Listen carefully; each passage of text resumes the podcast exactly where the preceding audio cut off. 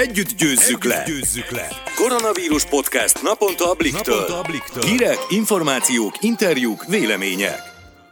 Sziasztok! Ez itt a Blik Vírusjadó podcastje április 14-én kedden. Én Szabadfi Mónika vagyok. Én pedig Balázs Barnabás. Lássuk, milyen témákkal foglalkozik ma a vírusiradó. Beszélünk arról, hogy sok helyen enyhítenek a korlátozásokon, nálunk azonban még mindig az otthon maradás fontosságát hangsúlyozzák a hatóságok, és szó esik arról is, hogy a Győri Audi gyárban mától újraindul a termelés. Majd Rolek Ferencet, a Munkaadók és Gyáriparosok Országos Szövetségének alelnökét kérdezzük a kormány gazdaságvédelmi akciótervéről. Végül Balázs Attila, top 100-as magyar teniszezőnk elárulja, mit csinál most, hogy nincsenek se versenyek, se edzések. Vágjunk is bele. Több európai országban is lazítanak a héten a járványügyi intézkedéseken, például Ausztriában, Dániában, Csehországban, Norvégiában, Spanyolországban és Olaszországban is. Ugyanakkor Franciaország meghosszabbította a kiárási korlátozásokat. Igen, a francia köztársasági elnök hangsúlyozta, a legszigorúbb karanténnak május 11-ig folytatódnia kell. A közép-európai országokban azonban, például Csehországban már múlt héten bővült a nyitva tartó üzletek száma, Ausztriában pedig mától a kisebb boltok, például a barkácsáruházak, vagy éppen az autószerelő műhelyek és mosók, valamint a szabadtéri piacok is kinyithatnak. És az északi országok is beálltak a sorba. A norvég miniszterelnök például még húsvét előtt jelentette be, hogy április 20-tól újra nyitnák az óvodákat, majd 27-től az általános iskolák alsó négy tagozatát.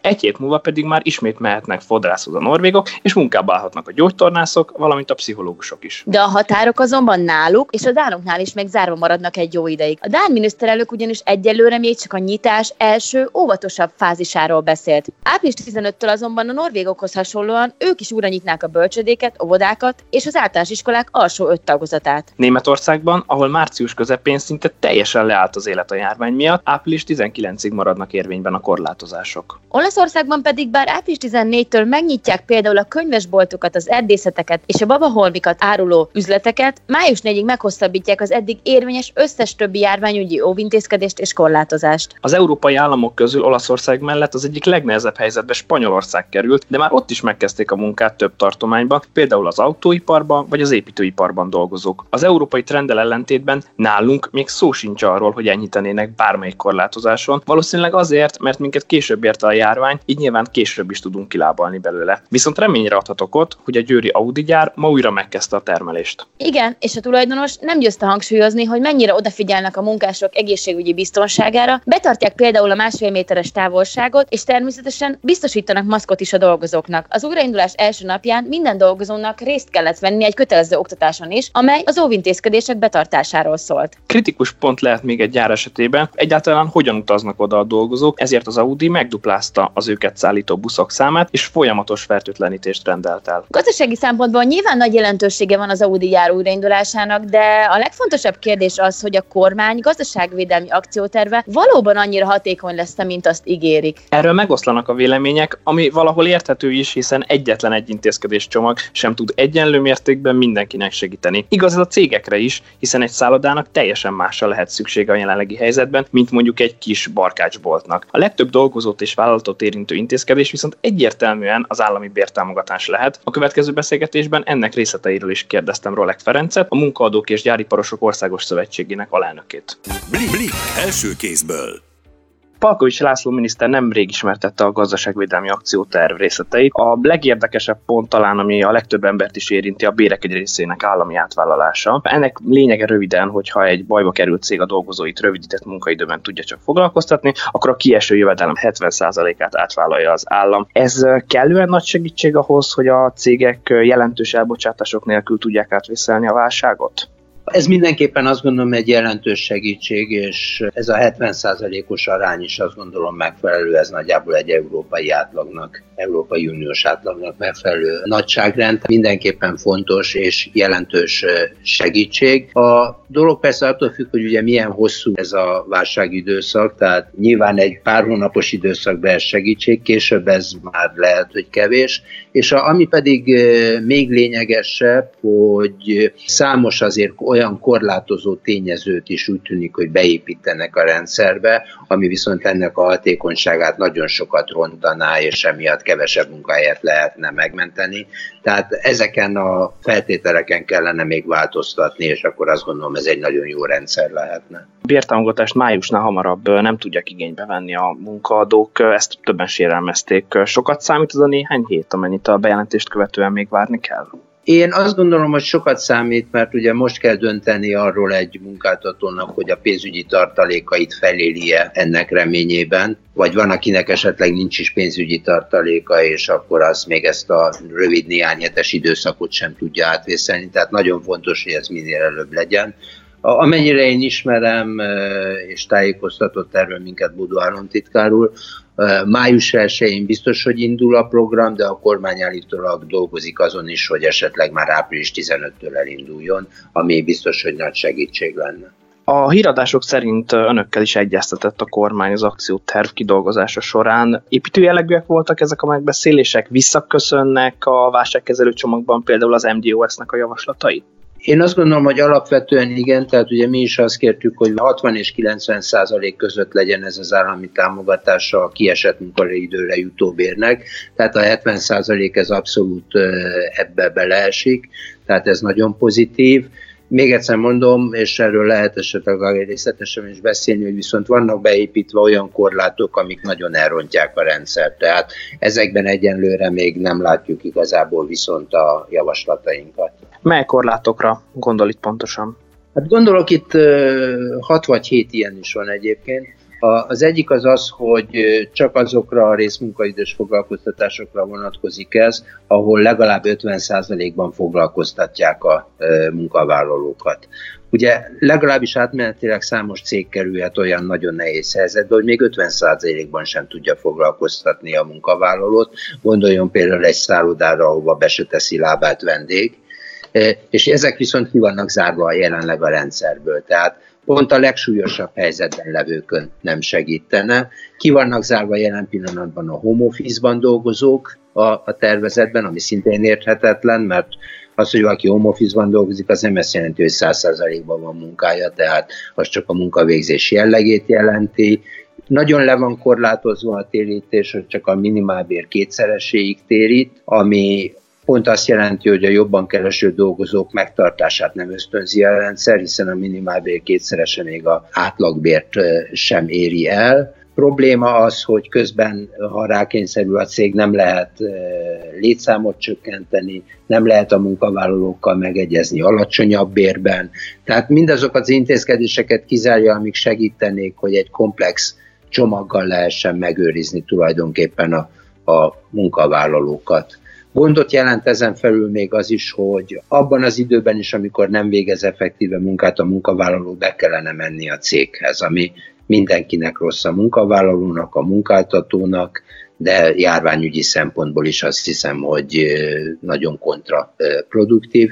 Végül van egy képzési kötelezettség is, ami ami papíron ugyan jó hangzik, de jelen pillanatban ez teljesen életszerűtlen. Ezeket jeleztük a versenyszféra konzultációs fórumán, ahol uh, tudtunk erről beszélgetni, illetve írásban is jeleztük ezeket, Azért is vagyok most bizonytalan, mert lehetséges, hogy ennek egy része, amit agályként felvetettem, az már nem is áll fent. A másik oldalon pedig azt gondolom, hogy természetes, hogy ilyenkor nagyon gyorsan kell egy rendszert bevezetni. Az lenne nagyon fontos, hogy akár a mi véleményünk ismeretében, akár a mindennapos tapasztalatok ismeretében utána ez folyamatosan kiigazításra, csiszolásra kerüljön ez a rendszer, hogy a valós életben valóban az legyen az eredmény, amit mindenki szeretne, hogy minél több munkahelyet meg tudjunk menteni. Néhány héttel ezelőtt arról beszélt, hogy rövid távon akár 200 ezer ember is elveszítheti az állását. A gazdaságvédelmi akcióterv ismeretében hogy látja, van rá esély, hogy kevesebb lesz végül a járvány miatt elbocsátottak száma? Nagyságrendileg ennél nem lesz kevesebb, ahogy most látjuk a trendeket,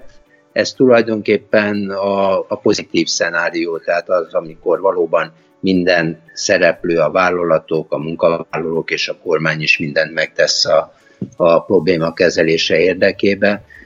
Én azt gondolom, hogy nagyjából ez a 100-200 ezeres nagyságrendben biztos, hogy fognak megszűnni munkahelyek. A fontos az, hogy ennél ne, ne nagyon legyen több, illetve ugye megvan a kormánynak az a szándéka, és a meghirdetett akciópontok között számos szerepel, ami a megszűnő munkahelyek helyett újabb létrehozását célozza meg. Tehát ugyanakkor fontos az, hogy akik végül mégis az utcára kerülnek, azok előbb-utóbb, de inkább előbb tudjanak találni új munkahelyet. Ha a gazdaságvédelmi akcióterv egészét nézzük, akkor meghatározható az, hogy mely cégek és ebből következően mely munkavállalók járnak jól az intézkedésekkel, és melyek kevésbé? Úgy tűnik, hogy jelen pillanatban azok járnának a, a legjobban, akiknek valóban átmenetileg és viszonylag kisebb problémáik vannak. Tehát, mit tudom én, mondjuk elvesztik a megrendeléseik, és ezzel a bevételük 20-30%-át, és ez nem tart tovább egy néhány hónapnál, azt gondolom, hogy ezeken mindenképpen segít ez a program. A, a nagyobb probléma valószínűleg ott lesz, ahol esetleg hosszú távra elhúzódik a, a probléma, és nem a 20-30%-át veszítik el, hanem akár a nullához közelít a, a, az aktivitásuk, ott bizony komoly gondok fognak jelentkezni a jövőben. Az körvonalazódik már, hogy a nagyobb bajban lévő cégeken hogy fog segíteni a kormány, vagy ezzel kapcsolatban még folynak egyeztetések? Azért nehéz erre így válaszolni, mert egyénileg is cégektől is függ, ezt nem nagyon lehet így általánosan meghatározni. A másik pedig az, hogy ugye minden nap változik igazából a helyzet, tehát egy nagyon ismeretlen folyamattal állunk jelen pillanatban szembe, hiszen ilyen jellegű egészségügyi krízis helyzet még nem volt, nem is tudjuk pontosan a lefolyását, nem tudjuk mennyi ideig tart, nem tudjuk, hogy visszatére, és sok mindent nem tudunk. Tehát ezért én azt gondolom, hogy igazából az a fontos, hogy akik nehéz helyzetbe kerülnek, hogy folyamatosan kerüljenek kiigazításra ezek az intézkedések, és folyamatosan újabb és újabb támogatásokat tudjunk adni azoknak, akiknek van remény a, a megmentésére. Tehát tulajdonképpen ez a rugalmasság, ez a fontos. Szerintem a kormány is egyébként ebbe az irányba megy, hiszen folyamatosan lépésről lépésre jelenti be ezeket az intézkedéseket, ahogy a, a, a helyzet is alakul. A kormány abban bízik, hogy a gazdaság ügyei júliusig rendeződni fognak. Ez reálisnak tűnik? Hát, hogyha ezt a kifejezést használjuk, hogy rendeződni fognak, rendeződni biztos nem fognak szerintem júliusig. Tehát júliusig azt várjuk, hogy a, a járványnak ez a hulláma ez mindenképpen lecsengjen, és elinduljunk a kilábalás útján.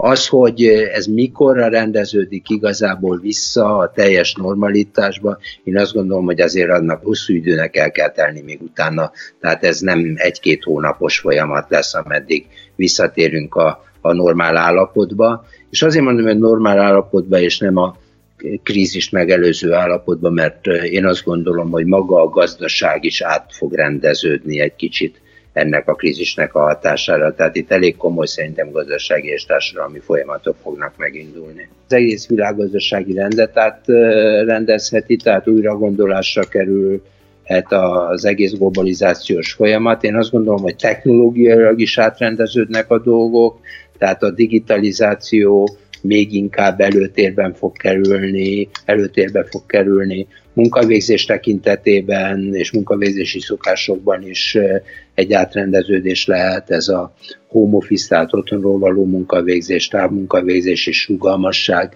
ez is sokkal nagyobb szerepet fog kapni. Bizonyos típusú munkakörök és bizonyos típusú iparágak felértékelődnek, amelyek fontosak mondjuk a a járványügyi szempontból és annak a kezelésére, és szerintem a pénzügyi rendszer is át fog alakulni. Azt ne kérje hogy pontosan mondjam, hogy mi fog történni, mert ahhoz nagyon nagy jósnak kellene lennem, hogy ezt elmondjam. Én azért optimista vagyok, tehát szerintem ezt át fogjuk vészelni. Az nagyon fontos, hogy mindenki igazából tegye a dolgát, és együttműködjünk. Tehát együttműködjenek a, ha most gazdasági szempontból nézem, a munkáltatók, a munkavállalók, a, a kormány, és ha mind a három fél koordináltan együttműködik, mindenki megteszi, amit kell, és meghozza azokat az áldozatokat, amiket kell, akkor szerintem ki fogunk ebből lábolni. Kívánom, hogy igaza legyen. Köszönöm szépen, hogy elfogadta meg kívásunkat. Nagyon szívesen örülök neki. Blik, blik, első kézből. Balázs Attila top 100-as magyar teniszező elárulja, mit csinál most, hogy nincsenek se versenyek, se edzések. Szabó Dávid interjúja következik. Sziasztok, Szabó Dávid vagyok a Blik újságírója, ezúttal a világranglistán legelőkelőbb helyen jegyzett magyar teniszező Balázs Attila a vendégünk, aki talán az eddigi legizgalmasabb tavaszára készült a pályafutása szempontjából, a koronavírus járvány közbeszólt. Szervusz Attila! Szia Dávid, üdvözlöm a kedves hallgatókat! Először is hogy vagy, és a családodban mindenki egészséges? Jól vagyunk szerencsére, igen. Minden rendben, próbáljuk átvészelni ezt a nehéz időszakot. És mivel telnek amúgy a napjaid karantén alatt? Most ugye nem a tenisz az első, most nem azon van a hangsúly, hanem az, hogy egészségesek maradjunk. Próbálom így viszonylag értelmesen eltölteni a napokat, de hát nem könnyű, így vannak azért üres órák. Maximum a erdőben néha edzőimmel kimegyünk kicsit futni, hú, de nagy dolgokat nem tudunk csinálni. Most például a Davis kupa óta nem is tenészeztem. És mióta vagy otthon? Mi, mióta kezdted meg a karantént lényegében? Ugye a Davis kupa után körülbelül pár nappal jött ez a, ez a nehéz helyzet, és tulajdonképpen azóta csak annyit mozdulok ki, amennyit muszáj. Neked rosszkor jött ez a koronavírus járvány, hiszen a Riói ATP 500-as tornát döntőt játszottál, és 76. helyre feljöttél a világranglistán, és vártad, hogy végre főtáblás meccseid legyenek Grand Slam viadalokon, amiket most elhalasztottak a Roland Garros és a Wimbledon-t is. Ez hogy érintett téged, mennyire fájt?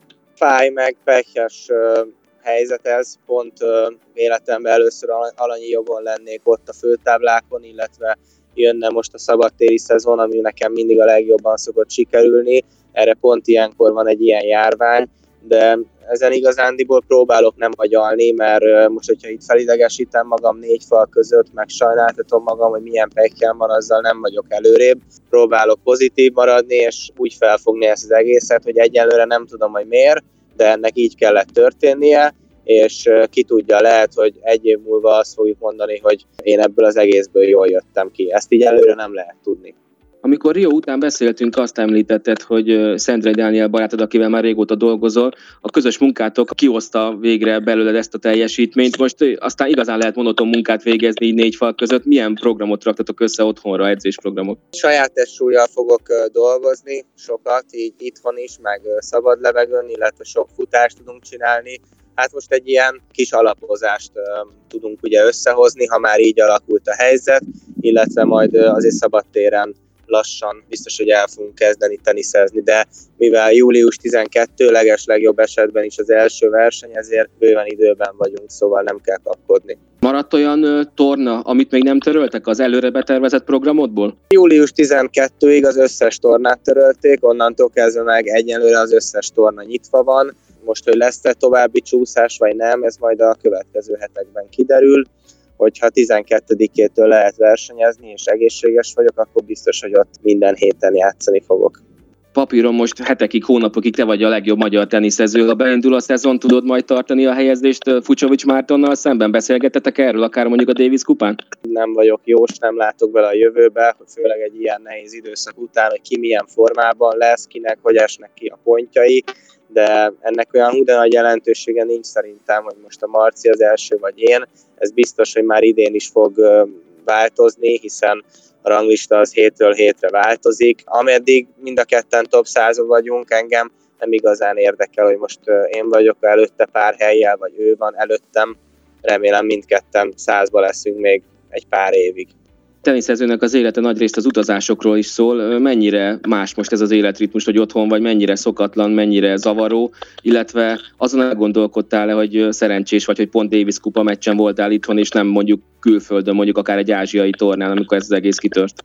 A szerencse az, hogy pont be tudtuk fejezni a Davis kupát, ráadásul itthon, és ráadásul vertállásból ugye tudott fordítani a csapat. Az, hogy most hosszú hetekig itthon vagyok, az igazándiból nem lenne furcsa. A furcsa az inkább az, hogy most hirtelen olyan világban élünk, amit korábban ugye még én se tapasztaltam soha, igazándiból nehéz, hogy eltölteni a napokat, ugye. Program lehetőségből elég kevés van, inkább ez furcsa, nem az, hogy most nem kell annyit utazni, hiszen korábban már volt olyan, ugye, hogy én nem versenyeztem, és akkor is ugye hetekig, hónapokig itthon voltam, inkább az adott helyzet a furcsa nekem. Most lenne jó egy snooker asztal, ugye ebben a sportágban is bontogatod a szárnyaidat. Maradnak a tévés ismétlések? Igen, most jó lenne otthon akár egy biliárdasztal is, de sajnos nincs elég hely, majd talán a jövőben. Jó lenne ilyenkor játszani, azzal biztos eltelne egy jó pár óra, de hát ez majd a jövő zenéje majd a tenisz után. Mit szólsz ahhoz, hogy a világranglistán hátrébb álló versenyzők panaszkodnak, hogy így a tornák elmaradásával bevételi problémáik vannak. Te hogy állsz ezzel, illetve mennyire érzed át a helyzetüket? Tehát érzem, mivel nekem is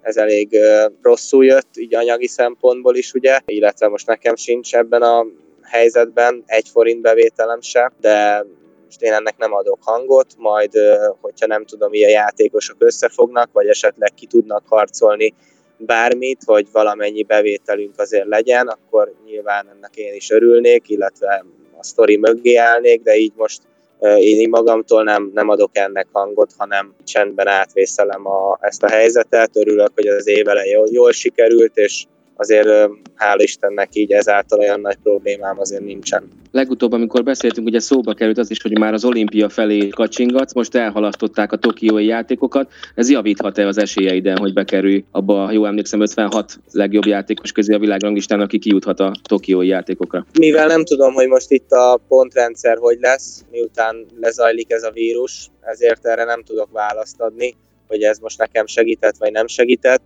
ez majd ide a következő hónapokban fog kiderülni. Köszönöm a beszélgetést, és vigyázz magadra is, amennyi csak lehet maradj otthon. Köszi, köszi, viszont halásra, sziasztok! Blik, blik, első kézből. Köszönjük, hogy ma is velünk tartottatok, várunk titeket legközelebb is a Blik vírus híradóban. Sziasztok! Sziasztok!